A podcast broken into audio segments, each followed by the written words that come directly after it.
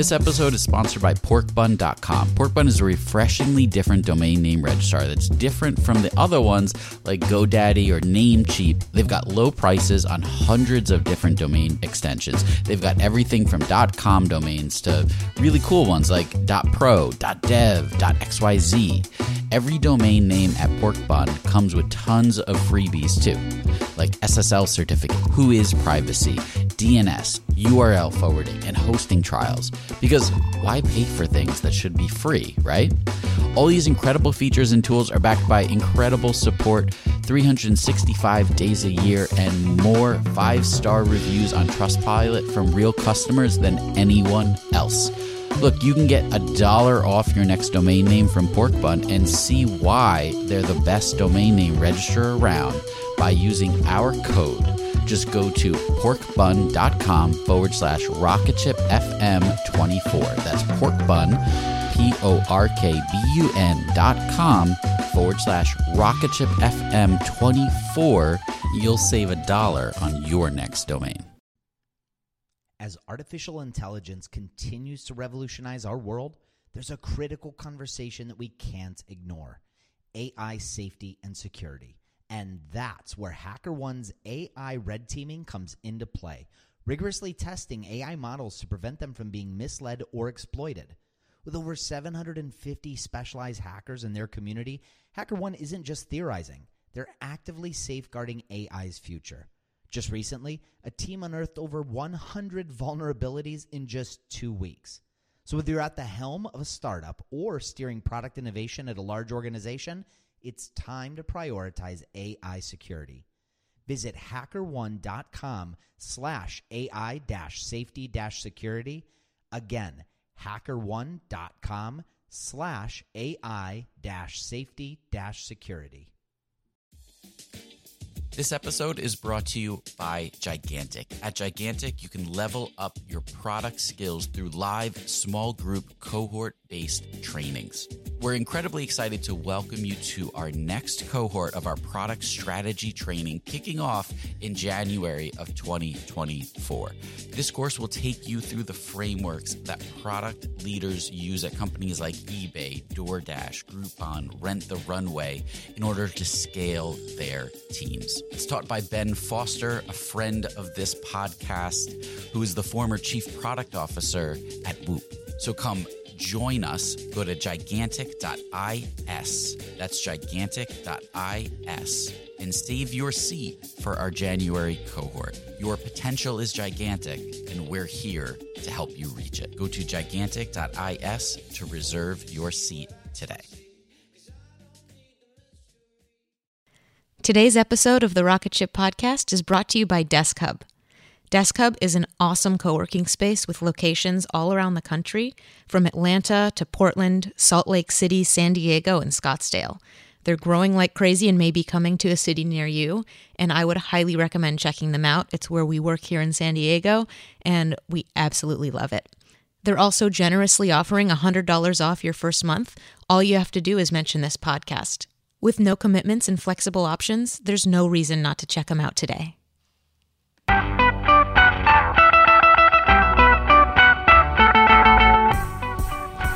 Welcome to the Rocket Ship Podcast. I'm Joelle Goldman, and I'm here today with Jay Chernikoff live at Desk Hub, and he is the founder. Uh, Jay, welcome.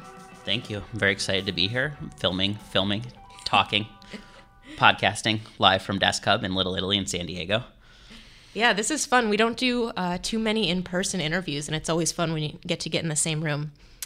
Um, so let's just jump right in. I'm curious kind of why you started Desk Hub in the first place and what got you thinking about kind of solving this problem of of co-working and building community. Sure. So, you know, my background is a little bit in real estate, a little bit in technology, um, just sort of being entrepreneurial. And one of the things I was seeing is I, I, grew up in Cleveland, lived in LA for a little bit, lived in New York for a while, and ended up uh, you know, spending a lot of time, you know, in other cities, including Scottsdale and Phoenix area. And, you know, when you see those places, there's tons of smart people around, but what you don't see is sort of a general hub for those people to get together and a place for, um, you know, entrepreneurs, um, small business, uh, you know, all those types to really sort of create mini San Francisco or a mini New York, the atmosphere that you want from um, you know, the reason people are in those places, New York and San Francisco. When you're in a coffee shop in San Francisco and you tell people that you have a startup, people are like real jazzed for you. Um, where you still, you know, still in other markets, you tell people you have a startup or you're doing your own business, you know, people are like, oh, you lost your job, you know, and so you get into that whole idea of like, you know, what's the mentality around entrepreneurship, around doing your own thing, about being creative, and you know, really wanting to encourage that in some of these sort of um, these ancillary markets, markets that weren't again New York, San Francisco markets, where you could go outside, walk on a stand on a street corner, and you know, meet a gazillion interesting people and really find that support and network that you need to be a successful entrepreneur. That's really interesting. Um, you know, when you think about cities kind of outside of tech hubs and what you said, you know, oh, did you lose your job? It's more of like a mentality. But what I find interesting is the concept of walkability. So you talk San Francisco, New York, and you can go stand on a street corner and bump into a bunch of other people who are doing something similar to you. A lot of that just has to do with physical spaces and being in proximity to a lot of people. So I'm curious how that kind of played into what you are building in places like Scottsdale and Phoenix is just a huge, expansive city for anybody who's been there. Um, and a lot of other places where you have to get in your car and drive really anywhere you want to go. So, uh, the the interesting part I think is this whole idea around you know I, I, like to say that when I was in New York I saw more people going down the elevator in the morning from my apartment than you'll see in a whole day of driving around in your car in a place like San Diego or Scottsdale.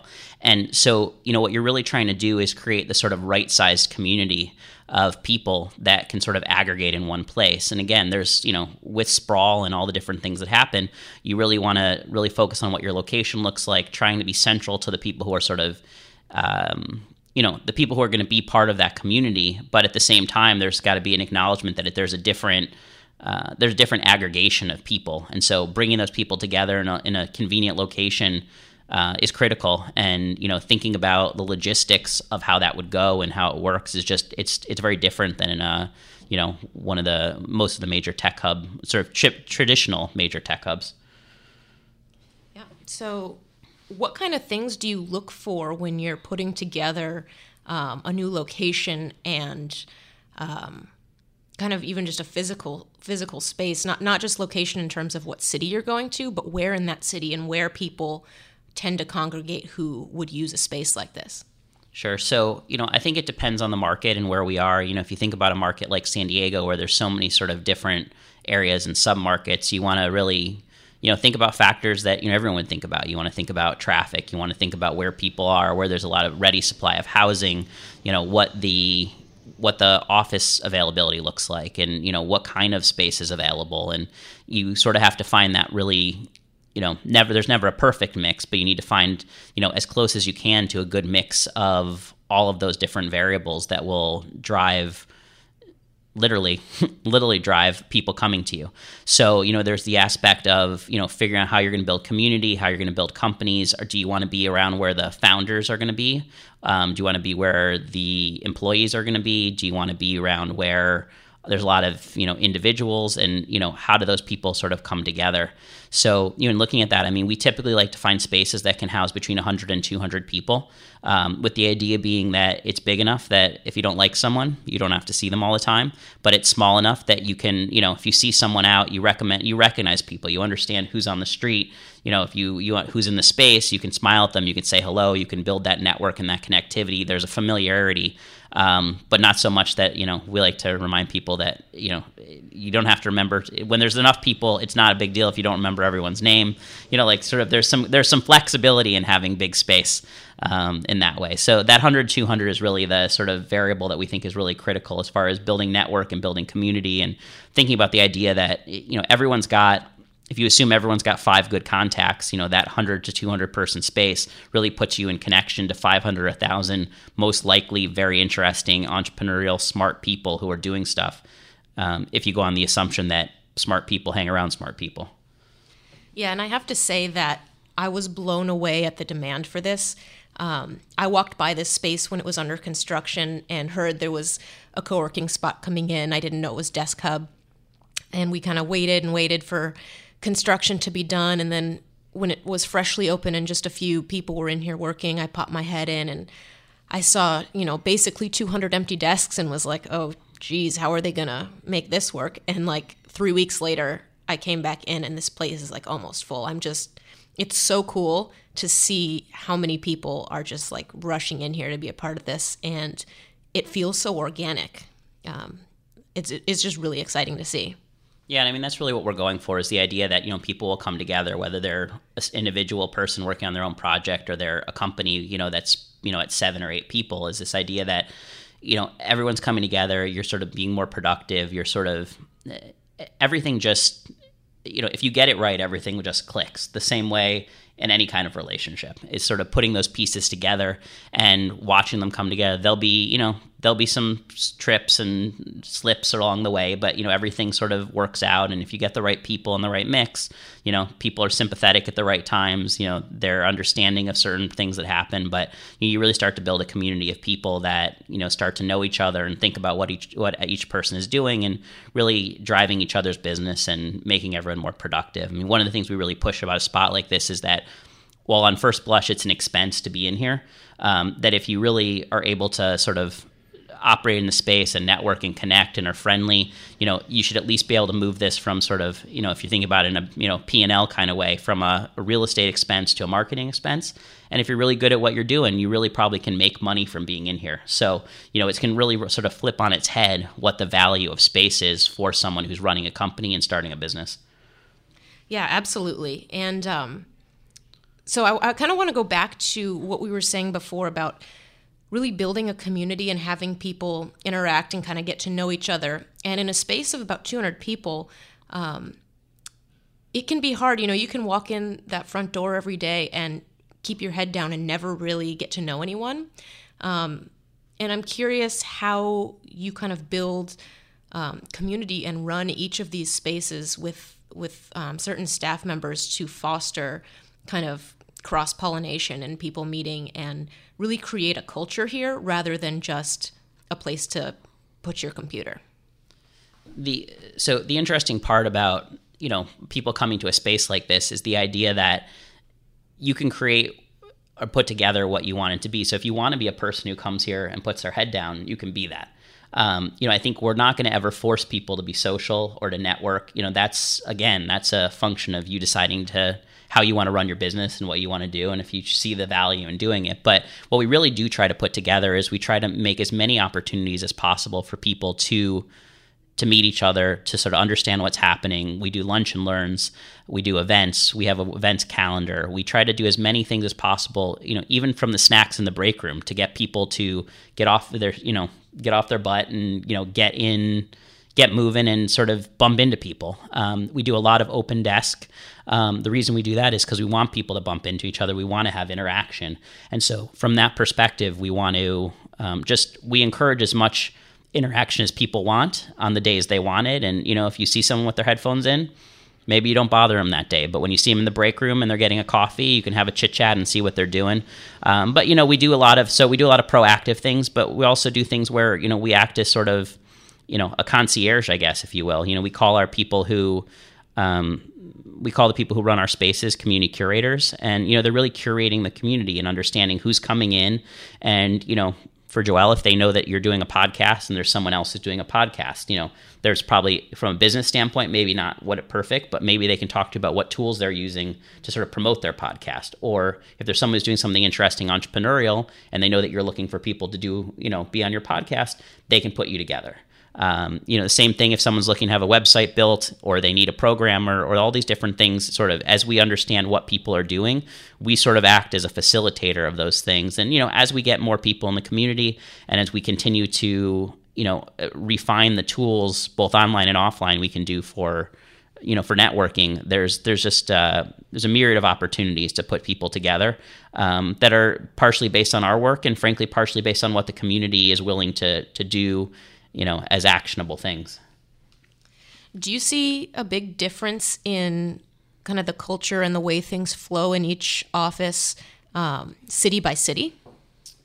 Um, that's a good question. Um, I think there's definitely some differences in you know what teams look like. You know how what spaces have more small business versus entrepreneurial businesses. Which spaces end up having you know a more dominant presence of uh, you know individuals or freelancers, and you know each each area tends to get a little bit dictated by you know who's running the space. Um, there's a little bit of um, community dictated out of who the first people into the space are, and you know, and then sort of it's very malleable. Um, you know, the nice thing about co-working and one of the challenges, as from a business standpoint, is that you know it's a very short-term commitment if you want it to be. You know, people can stay years, but people can come for a month if they need to.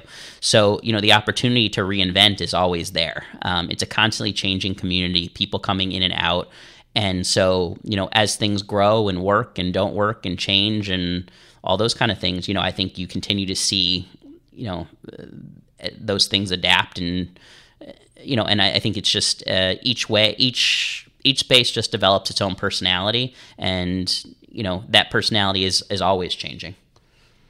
So, what are some of the bigger changes you've seen uh, from when you opened your first location to now you've got, what, half a dozen? Uh, yeah, we've got five and we'll be opening a sixth. So, I'm sure, you know, along the way, there's been something different at each one. Looking back all the way at the beginning to where you are now, what are some of the biggest things that stick out um, in terms of the evolution of, of co working? Um, so, uh, you know, there's a couple moving pieces. Like you know, from our perspective, you know, the way the awareness of co-working and the ability to come in and you know rent space by the desk and say, you know, I have a team of four and we're going to be seven next month, and all of a sudden we're five again, and sort of having that flexibility is something that I think people are really starting to embrace but also frankly just know about. So you know there's no there was an awareness gap at the beginning that's really starting to be solved um, as people start reading more about this, you know, thinking about the sharing economy, you know, even if you think about Uber, or Airbnb, you know, along those lines, I mean, people are much more comfortable not necessarily owning private space, um, renting private space, and so we've really just seen a, a really nice transition of people. It's become much less of a sales pitch to get people to understand why they should work in the open and why they should work sort of in a collaborative way than it you know than it had been and that people are so there's more talking about our space and what we offer and less explaining what co-working is has i think been the biggest transition so what excites you the most about moving forward I mean, I, I think from a standpoint of you know what we're seeing as far as being able to offer this kind of space to people is really encouraging small business entrepreneurship, um, startup activity, you know, all over the country. You know, thinking about that you don't have to be in San Francisco or New York to be in an entrepreneurial environment, to grow your business, to be smart about, you know, what your costs look like, um, you know, and and just there are entrepreneurs everywhere, and you know, the challenge of a lot of these, you know, drivable cities versus walkable cities is that it's often hard to find those people and to find the encouragement around them. And so, you know, if we can continue to to grow and aggregate those those people in these cities, especially as they move away from higher cost markets, um, you know, prices in San Francisco and New York have gotten you know astronomical. Um, you know, the ability to start a business with little capital is much easier in some of these other spots. So if you can provide a lot of the same resources and access, albeit on a smaller scale, there's a really interesting opportunity not only for us desk hub as a business but for the entrepreneurs that we that we work with and support so, as that learning curve has um, lessened and demand for these kind of spaces grows, how do you test a new city that you might want to enter? And do you find that current cities that you're in are demanding more than one location? Um, so you know, I think there's a couple different ways to look. I mean, there's some of the obvious ways that you know people would look in a in any business. You know, if you were doing, you can do some easy searching on, you know, on Google and you know look and see what demand looks like for searches for co-working and things like that. But there's also a lot of that sort of anecdotal stuff about you know what entrepreneurial activity looks like, what a meetups um, have in them or on them that you know is there 40 meetups or is there 12 meetups is there you know does the entrepreneurs group attract 12 people or 400 people and sort of seeing what that demand looks like um, in in a sense of where do we feel like the market is for entrepreneurs, um, and what is that? You know, can we create a community that's not just real estate, but is additional value, is network, is offline LinkedIn, um, in and getting people to sort of drive and grow where you know where it is they've chosen to you know to live and and you know to live and work. Um, and as far as you know multiple locations there's definitely that demand. It's just a question of again this whole especially in the markets we're talking about what does drivability look like? What are sort of the different pieces that um, are significant in that in that as far as you know what is it a 10 mile radius? Is it a 20 mile radius? You know what does the traffic look like? Where are the freeways? Um, what's office demand look like? There's a lot of real estate factors and there's a lot of people factor that go into it. So with the ability to be that flexible what's your turnover like? I mean do you see a lot of people sticking around for the long term or is it kind of like a constant revolving door so I think what you end up seeing now, and it's actually been interesting to us, we haven't seen very much turnover. Knock on this table, um, but the um, the the moving piece typically is people who like it will like it.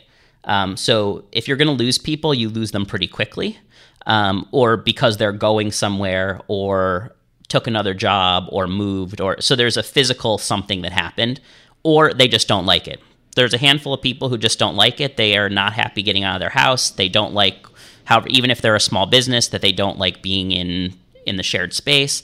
Um, they just don't take to it like anything else. Um, but for the most part, we're seeing a lot of we see a lot of people who stay for a long time. I mean, this type of business uh, for on a when you look at it a per desk price versus taking your own office, putting aside the amenities and having more space and all the different sort of ancillary benefits. From a pure cost standpoint it typically makes sense to be in a space like this almost up to 12 or 15 employees depending on your alternative. Um, just from the flexibility from you know paying per desk and the amenities and headache that you get as you sort of understand how your business is going to grow. So there's putting aside all the great things about being in here there's an excellent value proposition for people to utilize this space and you know t- understand what their growth looks like of their business, the trajectory of what they're doing, how they manage their headaches. So it might make sense that this costs them an extra $500,000 a month, but they don't have to worry about their internet. They don't have to worry about their furniture. They don't have to worry about a commitment. You know, they don't have to worry if the electricity is working. There's just, there's a, a myriad of things that we take off your plate. So again, it's this idea of, you know, your real estate as a service and providing it to you in a way that's easy and efficient and, and explainable. Have you seen the way that you work change as you've spent more and more time in more of a co working space versus, uh, I'm assuming what you were doing before was more traditional? So the the irony of what I like to say about me running a co-working business and working with the people who actually work with me is that it's actually much more difficult to work in a co-working space because everyone as you know everyone knows who, what you're doing and they want to make a chit chat and do all that kind of stuff. So I actually ironically find that it's very difficult for me to work in a co-working space um, or my own co-working space at least. I sometimes like to go to other people's co-working spaces to work so that I can get some more work done but it's uh, it definitely has changed the way I perceive work and the perceive sort of. I had worked a bunch. I'd worked a lot out of my house, and I'd worked a lot sort of alone, and you know, and the idea of you know having all these people around who are doing disparate things has become. I mean, it's just it's fascinating to me. I mean, the, even the ability, if you even think back to your days in college of like being at the library, like it was so much easier to study at the library than in your dorm room even though sometimes it was noisier, sometimes there was distraction, sometimes there was, you know, the idea of being at the library, people have made that commitment to be working and working hard, hopefully, um, you know, makes such a big difference. So, you know, the idea of not knocking off at 501 but staying until 7 or 7.30 or 10 o'clock at night you know there's always people around and there's always motivation of people who are frankly working smarter than you harder than you better than you. And so that idea of, you know, not necessarily in a competitive way, but just seeing people around. So, you know, it really it makes a huge difference to to be around people and to see what other people are doing and you know, hearing the guy next to you make a sale. You know, it's it's motivating, right? That guy who was struggling yesterday, now he just raised a million bucks. And so, you know, there's this whole aspect of just being around people, understanding what they're doing, how what they're doing interacts with you, you know, it just it's it's again putting aside when you run the business of the co-working, I found it to be amazingly productive and it just it's a really awesome awesome environment to be in. Yeah, I can definitely attest to that. Um, you've heard me mention on the show before. You know, Matt and I work together and uh, often work from home, and getting an office space like this is a game changer for us because it's separation between work life and home life for one thing, but the ability to come in here and just focus for that chunk of hours we're here and then be able to go home and just relax and you know watch some TV, read a book, whatever we want and not feel like we have to have our laptops in our lap the whole night is is really life changing. And for anyone else who's been working at home for a while or has experienced a change like this, um, I'm sure you can relate. It's, it's really something special. Yeah, I mean, one of the things I think so interesting is, you know, as we you know, as everywhere gets, you know, more expensive on rents and people think about, you know, becoming entrepreneurs and how they can get out on their own, you know, this becomes a really interesting alternative too for people who, you know, would normally have gone and gotten a two bedroom, two bath apartment and then they would basically use the other one as a home office. It's not that fun to get out of bed and walk across the hall. Now, there's a lot of nice things about it. You're not commuting, you're not in traffic, but there's something not productive about staying in your pajamas all day. And you know, if you're really trying to commit to being an entrepreneur and being out, being around other entrepreneurs, other people who are who are going, you know, seeing, you know, we have a company in here um, in the San Diego space, Greek Rush. They came in here, they were three, and now they're seven. Um, and they're just growing like crazy and they're doing great. And to see them and see them grow and adding team members and I mean, they're grinding. These guys are putting the beanbags in the in their office and they're sleeping, you know, because they're taking breaks and working overnight. And so, you know, you see that and you're like, oh, you know, maybe what, you know, maybe getting into the office for eight thirty, you know, when you were starting to roll out of bed at 8:30 and roll in the next door to go to your home office in pajamas you start it really it changes the sort of ethos of work to sort of understand being out creating some work um, you know live work delineation and you know really understanding how you know as you grow your business from one to two to three you can have that flexibility of understanding you know what that looks like to be out of your house not in the garage not having it at the kitchen table uh, and all those kind of things so, educate me a little bit on how finding office space works and kind of the economics between when you would want to get your own private space and when it makes sense to work in a co working space. So, one of the interesting things about co working is that it's a really easy um, and flexible way for people to grow their teams and to sort of start thinking about what what their office space needs are. So for anyone who's never looked for office space, you know, it's very it's an onerous process. Um, people aren't that excited about helping you as bro- brokers aren't that excited about helping you with 500 or 1000 square feet. The landlords aren't that excited about a ten a brand new, you know, a brand new tenant with no credit who, you know, has a business that may or may not be smart and may or may not be around in 6 months, let alone the 5-year term of a lease. Um, and you think about it from your own perspective. Um, I always like to joke: no one's aspirational to call their parents and say they got 500 square feet. You know, it's uh, it's not. It's it's a difficult spot in the market. So one of the things that this co-working sort of movement has helped to solve as well is this idea around you know easy access to space for companies that would normally uh, have a whole lot of headache around it. Um, and so the idea around co-working is that you know as you grow your business from you and a co-founder or you know you and one other team member and you start thinking about what your options are there's a, there's a lot of moving pieces to it there's the costs there's the sort of pure logistical pieces of it the headache involved in getting internet and signing contracts and getting a lawyer to review your lease and and then you know the framework of what obligations you're taking on right i mean you've already taken on so much so much to be an entrepreneur to then take on the commitment of a long-term lease and not understanding if it's what your business is going to need now or in the future.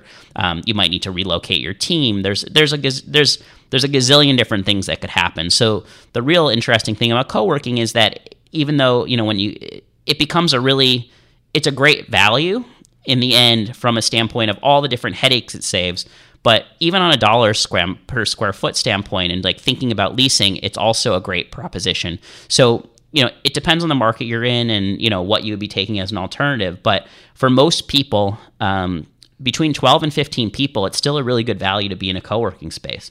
Um, if you think about, you know, the amount of space you would need to take per person to have a conference room and a break room and all these different amenities that you end up getting in a co-working space like Desk Hub, you know, you end up needing a significant amount of space that's sort of oversized for the small team that you're working on. So what if you really back into all your math and you think about getting internet service and all those things, you know, it it it really is a it's a really great solution that has just like the cloud has really changed, you know, way people do programming and way people build apps and the way people store what they're going to store and don't have to buy resource can start companies so cheaply. This is another piece of that puzzle. Yeah, it makes a lot of sense because you know, our our generation especially, we're used to cutting out the headaches, right? Like we don't want to deal with getting our own internet and phone system set up and like all the logistics you mentioned when you're getting your own space aside from the fact that it's usually a very big commitment um, but i think you know in addition to that driving this big movement of of co-working on the rise is the fact that it's never been easier to start a business. So you've got all these first time or or maybe not first time but still early stage companies giving it a go and uh, you know, th- there's no reason to make these big commitments in the beginning. And so I, I totally see this kind of global shift on the rise because it's just so easy to to give it a shot.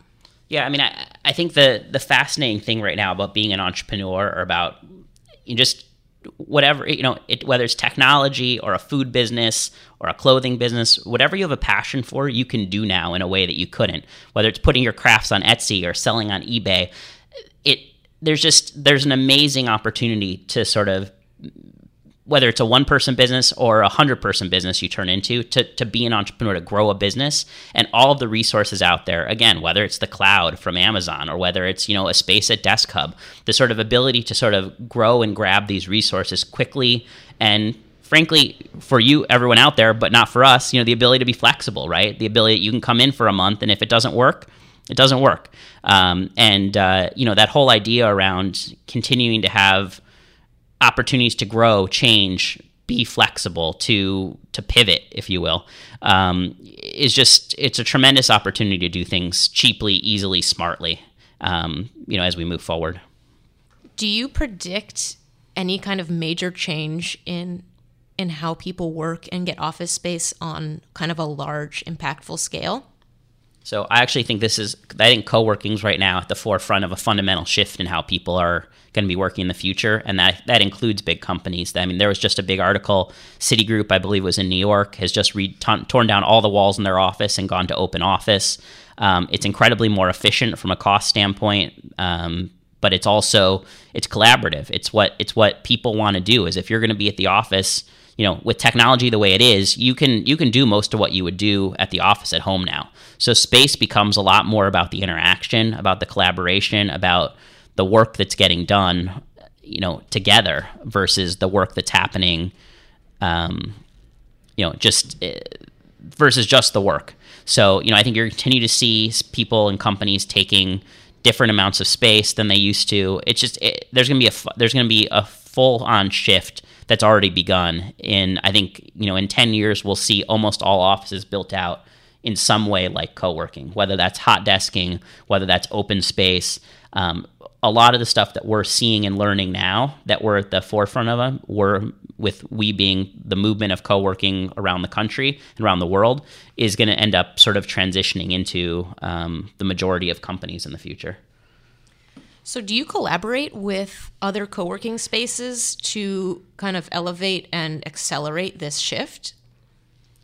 There's a lot of collaboration around spaces. Um, there's a bunch of organizations um, that bring people together um, around co-working meaning other co-working spaces. So typically in markets where there's multiple co-working spaces those people do have some collaboration.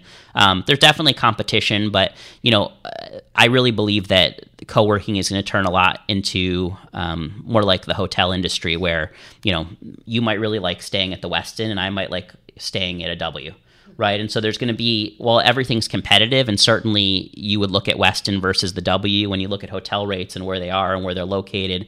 You know, there's a lot of stuff that comes down to location and convenience. There's a lot of stuff that comes down to, you know, what are you comfortable with? You know, do you want to be in more open space? Do you want to be with an older crowd? Do you want to be with mostly freelancers? Do you want to be with small teams? And so, you know, as we talked about before, this idea of what does it look like to to sort of how does a space develop, right? So a space develops a personality. I think Desk Hub as a brand will continue to develop personality, and you know all the other people who are doing this continue whether they have one or whether they have a hundred will develop brand around what they want to do. You know i think they'll start to be niche spaces for financial services people. They'll it's the idea of bringing people together who are accretive to value with you.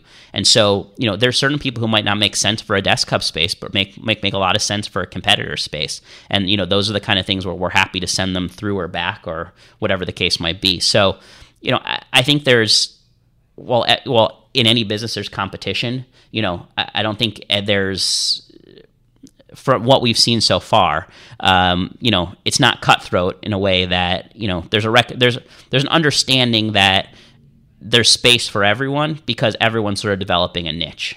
And if you don't develop a niche, I think you probably don't end up doing very well. So it's sort of finding that place the same way finding a place in any other type of you know business or industry you would.